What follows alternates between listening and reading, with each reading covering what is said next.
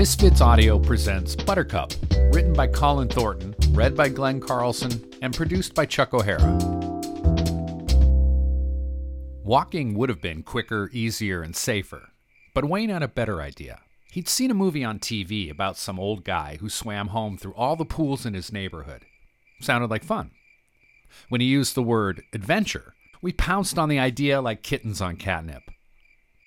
No one could remember a parental decree saying we could not swim home through the neighborhood pools, so technically we weren't, strictly speaking, breaking any rules. Wayne said any decent lawyer would back us up on that, and we believed him. Besides, adults were always calling kids lazy. Here at last was proof to the contrary.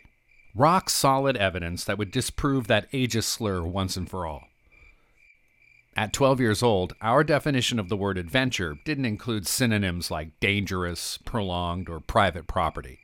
Nor did the word police enter into our discussion. On a hot August night, the last week of summer before going back to school, adventure was an urgent necessity. Our plan was simple hop the fence, dive in one end of the pool, swim to the other end, and hop the fence into the next yard, leapfrogging our way home, pool by pool, through the land of lawns, the backyards of Wishingwell Park. The first few houses were easy, too easy, boring, well below the dreams of adventure we imagined, until we arrived at the pool with a diving board. With all the gravitas he could conjure, Wayne stood at the board like an Olympic diver, arms outstretched, head up, eyes focused inwardly on the gold medal performance. Rising up on his toes, he said, One small dive for man, took three steps, and launched skyward. One giant splash for mankind! His cannonball echoed between the brick houses. Crickets went silent. Dogs started barking. A baby began to cry upstairs, and the back porch light turned on. Unquestionably, a world class cannonball destined for the history books, but whoever owned the pool probably wouldn't agree, and we didn't wait to find out. We encountered hostile resistance in the backyard at 48 Meadow Acres. Aroused by the sight of Rosie's fluorescent pink shorts, a snarling dachshund with delusions of being a Doberman clamped onto her rear end and wasn't letting go. She wiggled her behind, shaking der Schnitzelmutt left and right until her back pocket came off in its jaws. Savagely, the hound shook the lifeless flap of denim, holding it to the ground and tearing at it. Where is that pocket now, I wonder? Buried in the backyard with its bone collection, perhaps hanging on the doghouse wall, or stretched out on the floor in front of its basket, the way big game hunters display their snarling bearskins in front of a fireplace. In spite of her near death experience, Rosie hopped the fence and slipped quietly into the next pool. Treading water in the deep end, we listened to the homeowner come outside and threaten to call the cops.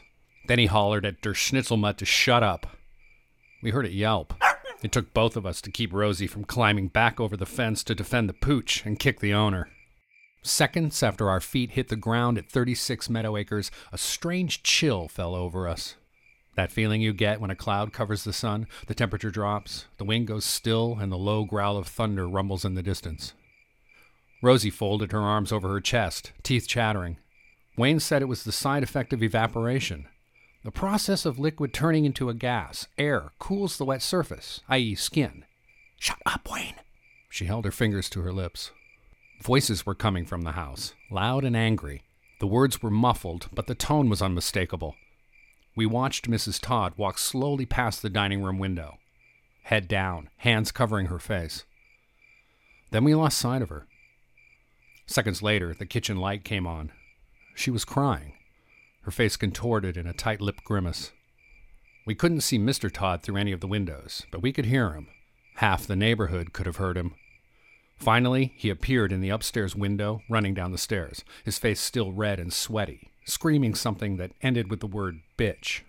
He spun around the support post at the bottom and charged down the hall through the kitchen door, where Mrs. Todd hit him flat in the face with a frying pan. If she'd swung a bat instead of a frying pan, his head would have been an out of the park, bases loaded grand slam, game over, break out the champagne, we're going to the World Series home run. When old man Todd hit the floor, Rosie pumped her fists in the air and cheered. Wayne acquitted Mrs. Todd on the grounds of self defense. Family violence is the number one killer in North America, he announced. A startling piece of information for a 12 year old to have at his fingertips. We raced through half a dozen yards, bounding over fences, tripping over toys, trampling gardens, racing through curtains of sheets and towels hanging on clotheslines, half expecting to see Mr. Todd's head perched on a rooftop staring down at us over his flattened nose. A block later, we scrambled over a high wooden fence and dropped to the ground to catch our breath. We listened for the sound of any pursuit. Nothing. No sirens, no baying hounds, no stampede of footsteps on our tail, just chirring of crickets and the faint hum of highway traffic. Up to this point, every backyard was pretty much like every other. Evenly trimmed lawns, perfectly edged gardens, a fringe of shrubs and flowers, all carefully arranged in manicured rectangles with the precision of a Mondrian painting. Not this one. We're at George the Greek's, I said. George was a nice old guy, sinewy with skin like aged leather, hairy knuckles, and a puff of wispy white hair. Quick to smile, friendly with everyone, and an accent so thick, I often found myself staring at his chest waiting for subtitles. His pool wasn't big enough to be called a pool, more like a large bathtub, with a bare breasted mermaid fountain at one end. Huge fern fronds arched over the stream of water tumbling over moss covered rocks into the pool. Vines heavy with clusters of grapes clung to a trellis on one side of his garage. The air was thick with the fragrance of rosemary, basil, and thyme. Fruit trees grew everywhere pears and plums in the ground, lemons and figs in large ceramic urns. I bit into a peach still warm from the afternoon sun. Juice exploded into my mouth, rolled off my chin, dribbling down my chest and belly onto my legs. Every cell in my body quivered with a burst of sweetness. If nature made anything better, she kept it to herself. We slipped into George's pond and pushed off. Two seconds later, we were climbing out beside the fountain. Wayne cupped his hands underneath the mermaid's breasts and grinned at Rosie. She shot him a look that could freeze molten lava. Don't even think of it. Without a ladder, there was no way we could scale the fence surrounding George's garden. So we went through the gate and crossed Norbert Street to Pamela's house. A faint, meandering piano melody drifted into the yard from the basement window. We peered through the glass and saw Pamela's mom sitting at the piano. A long ash hung from the tip of her cigarette.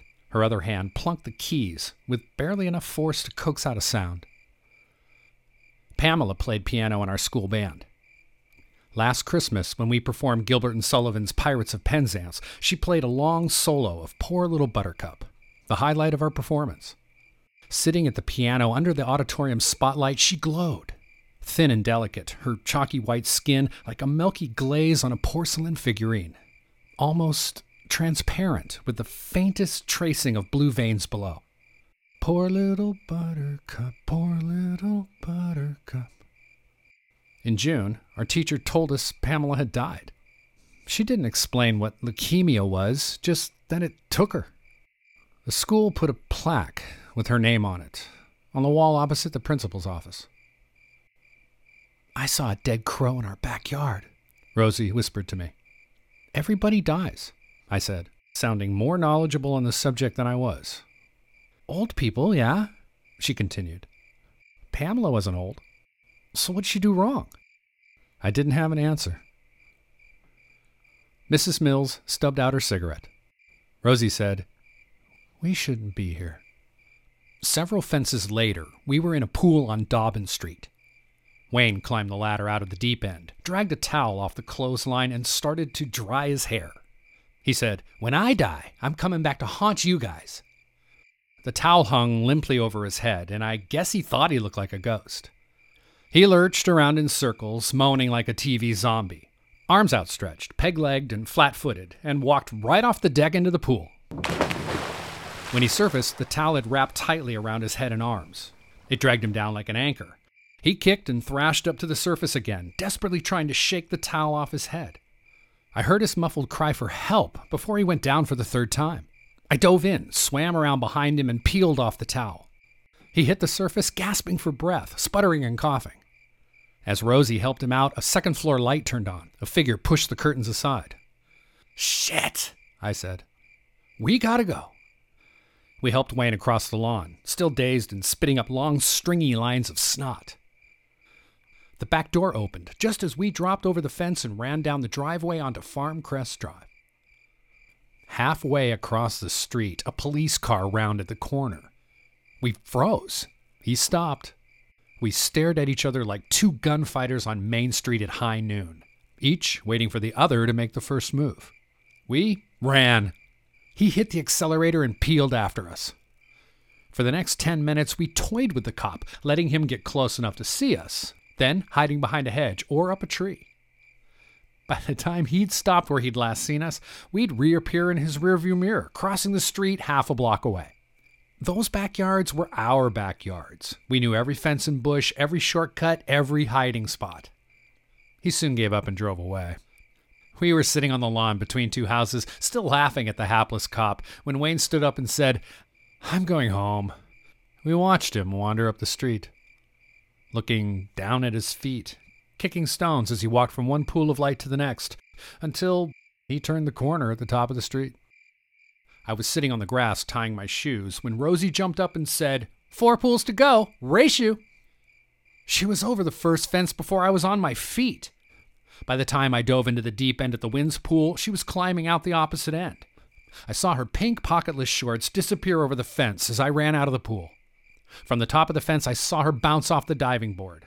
I followed her lead and used the board to narrow the distance between us. At the peak of my arc into the pool, she was running up the stairs at the shallow end, barely a half a length ahead. We scrambled over the next fence together and dropped into the middle of a garden party at the Kleins. Simultaneously, eight adults stopped what they were doing and stared at us speechless, their mouths opened in little O's.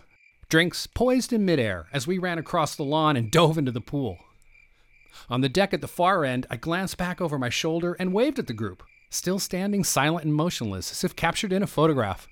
We dove into Rosie's pool, shoulder to shoulder. Suddenly, I was completely tangled in arms and legs, Rosie clinging to me.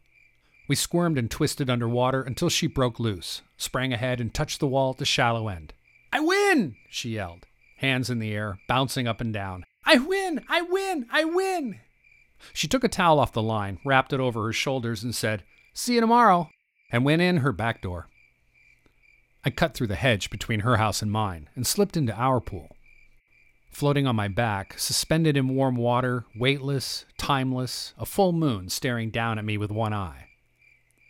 I thought of Pamela again. I'd lost something that night. And for reasons I couldn't explain, I knew that what was lost would never return. A few minutes later, my mom appeared at the back door. What are you doing out here? Swimming? When all else fails, tell the truth. That's my motto. Mom had an infallible bullshit detector. She could smell a lie through concrete. Well, get in here, she said. It's late. That was Friday. Monday was a school day. In one way, teachers are just like students. Both need a week to get back up to speed after a two month vacation. That's why they always ask for a What I Did on My Summer Vacation composition on the first day back.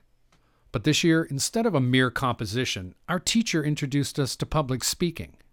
Rumor on the playground was that Mr. Barton was a tyrant, and three minutes without notes proved it. Due to a heavy dose of bad karma, Barton called me first. I had no time to concoct a stretcher. The clock was ticking, the class waiting. So I told the truth when all else fails, etc., etc. Omitting Wayne's and Rosie's names, I told the class about our pool hopping adventure, trying to slant my story away from the mundane reality of bored mischief and frame it as a psychological study of suburban lifestyles, complete with concrete gnomes, one schnitzelmutt, a fully stocked bar trolley, third base snogging on the basement sofa, George the Greek's Garden of Eden, and the Heavenly Peach. My classmates all leaned forward, chins cupped in their hands, not one pair of eyes strayed out the window. Mr. Barton listened from the back of the class, fidgeting, shifting from foot to foot, his face flushed, temples throbbing, a faint glow of perspiration on his upper lip. Mrs. Todd's grand slam home run was his breaking point. Stop right there, he yelled, pointing to the open door with a trembling finger. Principal's office, now. The class groaned in unison. As I rounded the corner to the office, I stopped in front of Pamela's plaque, stared at her name for a long time, her birthday, her death day, did the subtraction in my head.